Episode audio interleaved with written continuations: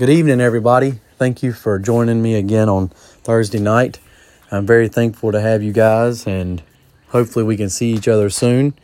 With the restrictions easing up, maybe uh, it won't be too far away that we actually get to meet again. So I want to come out with a prayer, please, if you don't mind. Bow your heads with us. And it's, Lord, we come to you tonight in Jesus' name. We thank you for your love and your guidance.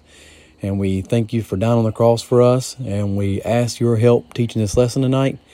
And we ask that um, that your will will be done. In Jesus' name we pray. Amen.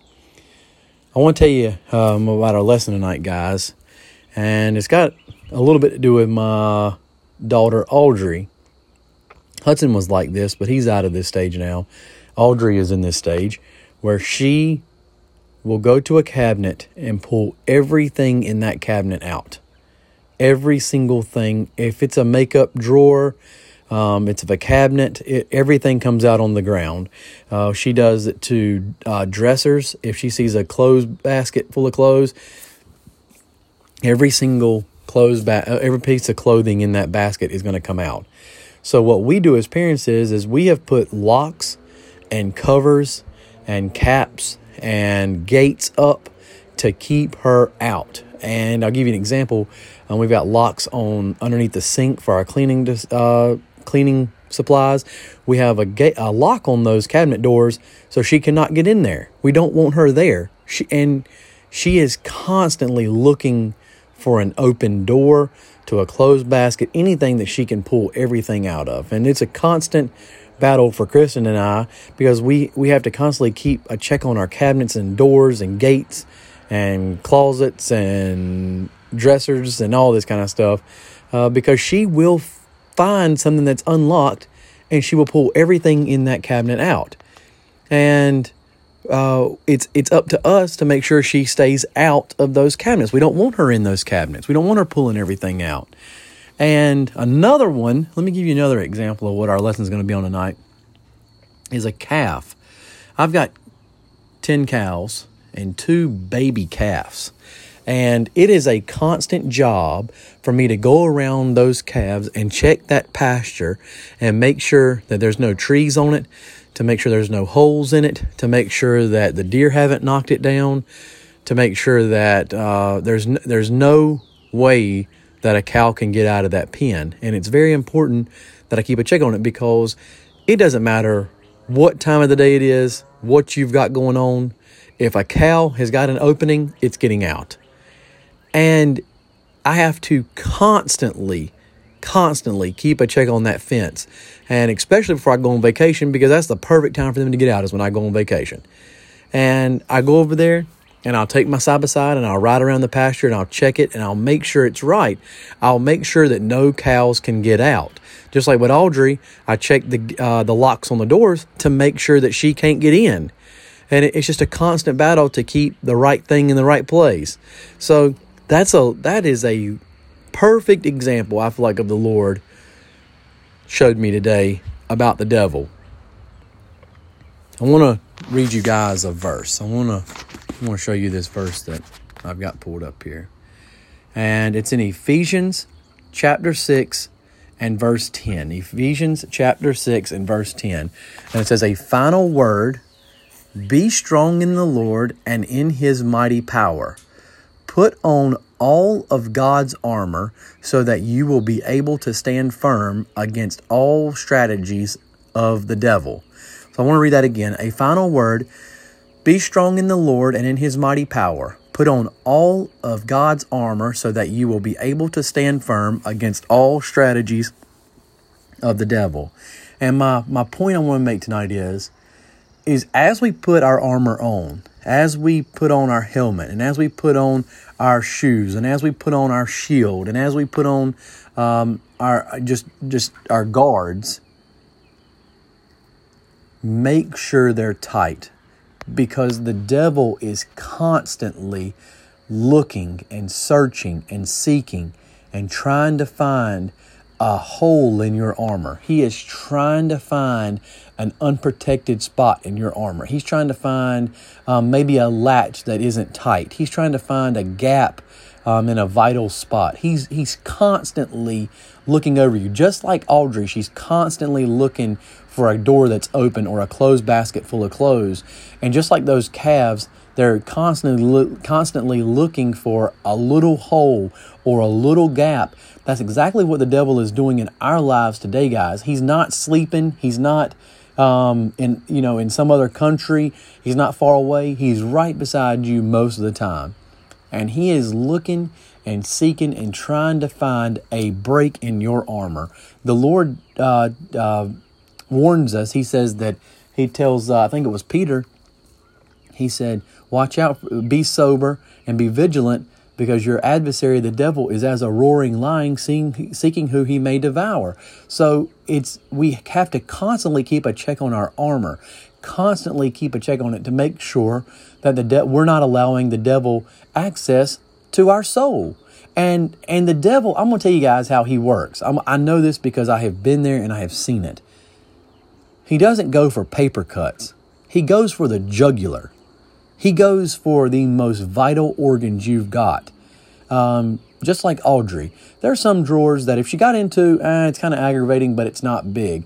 But if she gets into like our uh, cleaning supply cabinet, or if she gets into um, you know something that's dangerous, if she gets maybe even opens the door to outside and we don't know about it, that is extremely catastrophic. The, the repercussions that we could face because of that. And that's exactly what the devil does. He looks for the jugular. He looks for the main vein.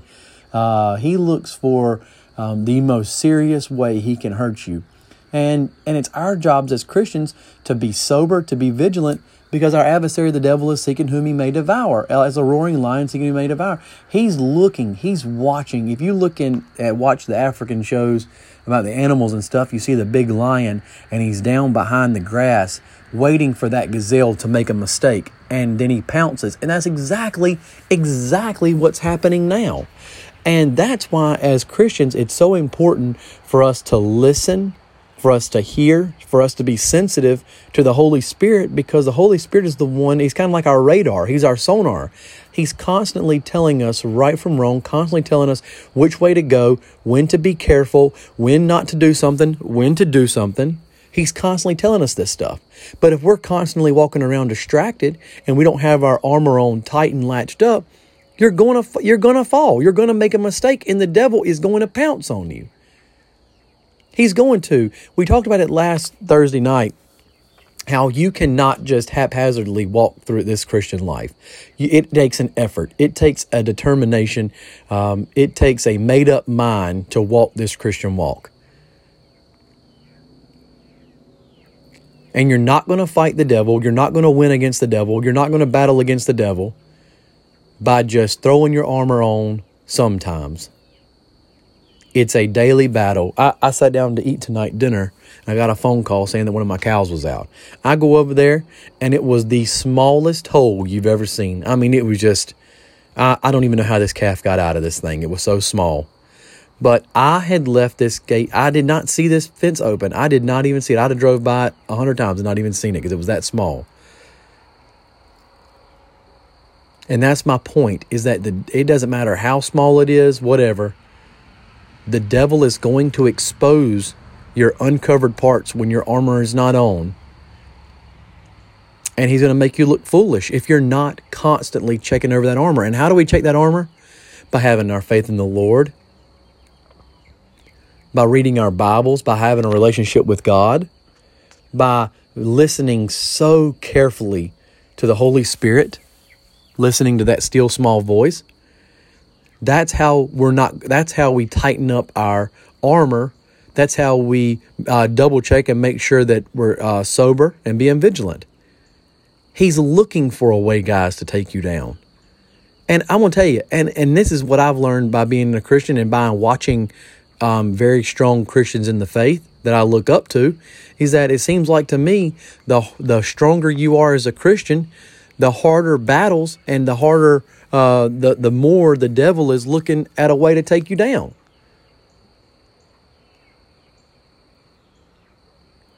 It's just a constant battle. And it's up to us, and it's up to it's up to us to seek God, to follow God, to listen to God and the Holy Spirit, and to make sure that our there there is no open holes in our armor, and to constantly check it. This is a very dangerous thing that we have to face, guys, as Christians, is the devil. And one of the biggest lies, I feel like, of the devil is that he's nowhere near you and just go on and do what you want to do and everything will be fine. Do what makes you feel good. And that's one of the biggest lies the devil has ever told. That's like you wouldn't, a gazelle out in Africa, you wouldn't say, oh, well, just do whatever you want to, little gazelle. Go wherever you want to. Sleep wherever you want to. Just walk around, just, you know, with no caution. Let your guard down, whatever. No, because the gazelle knows that there's lions out there waiting to just devour it. But Christians, and including myself, Christians today, we tend to drop our guard. Uh, we tend to get distracted. And we slowly pull our armor off. Or we actually don't even put the armor on to begin with. And then we un- we we are crying to the Lord saying, Lord, the devil hit me when I was sitting down and now I'm hurt. Can you please help me? Well, the Lord will help you, yeah, but don't make the same mistake again.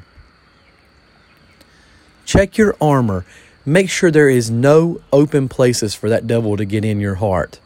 A big one is television. That's a big one. You can sit down and watch a, a little show, and the next thing you know, it's been twelve hours, and you ain't accomplished nothing for that day. Be vigilant. Watch yourselves. Guard your hearts. Guard your minds. Guard your families. Guard them. If a show is ugly on television and not appropriate, turn the thing off. If a, if a person is telling ugly jokes or whatever, walk away. Don't be a part of that mess. Don't be a part, don't don't put yourself there. Don't put a hole in your armor for the devil to crawl into. Don't make mistakes. And I just it's easy to say this, guys, but don't make mistakes. Don't don't try not to.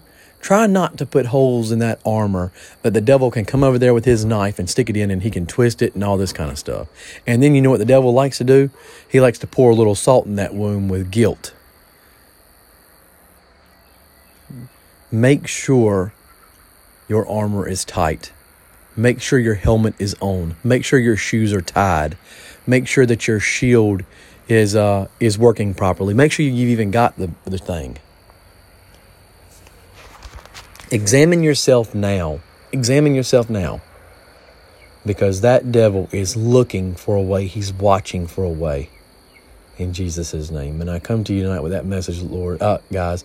And I just I just want you to know how serious this battle is that we're facing. It is a it's not just a battle of life or death. It's a battle of eternity, honestly. And I just want you guys to be just be sober and of a right mind.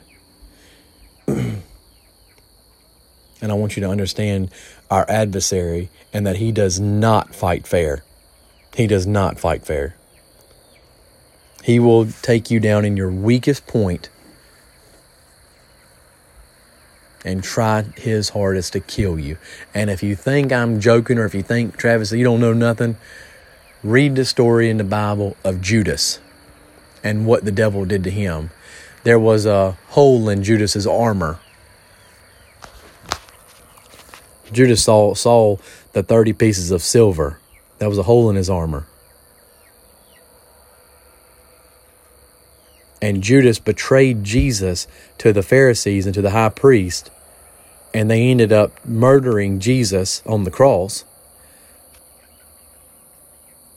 And since Judas had that hole in his armor, the devil was able to creep into his heart and cause him to do these things. And the next thing we know, Judas, which was one of the twelve disciples, one of the highest honors I believe somebody can have is one of those twelve disciples. And he was brought to the point where he committed suicide in a field, and that's where they buried foreigners that died in that country at the time. If they were a foreigner, they were buried there. So pretty much he went from the highest, most lifted up position that God has to one of the lowest uh despicable places that anybody would want to be. And the devil's game, the devil's uh, trick is the exact same thing today, guys. The exact same thing today. Judas's life was bought for thirty pieces of silver. There was a hole in his heart. There was a hole in his armor. But we see the same thing. Steve Kirk did a good job pointing this out back in church, is that Peter did the exact same thing. Peter denied the Lord. There was a hole in his armor. But Peter noticed that hole in his armor, and he patched it up by his faith in the Lord Jesus Christ and by Jesus Christ's uh, um, forgiveness. He was able to patch that hole up, and the de- devil was not able to conquer Peter because Peter knew about the hole and he fixed the hole. And that's exactly why it's so important for us today, guys, when we see, when to notice the hole first, and then once we notice the hole, fix the hole. That's that's what my lesson is on tonight. Notice the hole in your armor, and then fix the hole in the ar- in your armor. And just watch that devil. I love you so much, guys, tonight. If you don't know Jesus Christ, I ask you to put your faith in Him tonight, Lord, guys, and just let Him change your life. Believe unto Him in your heart. Repent of your sins. Accept Him as the Lord and Savior of your life. And guys, I'm going to tell you, it is the most wonderful thing in this whole world. And uh, if you need anything, please give me a call, nine one nine, two nine one, one two two four. I sure love you guys, and I hope to see you soon. Good night.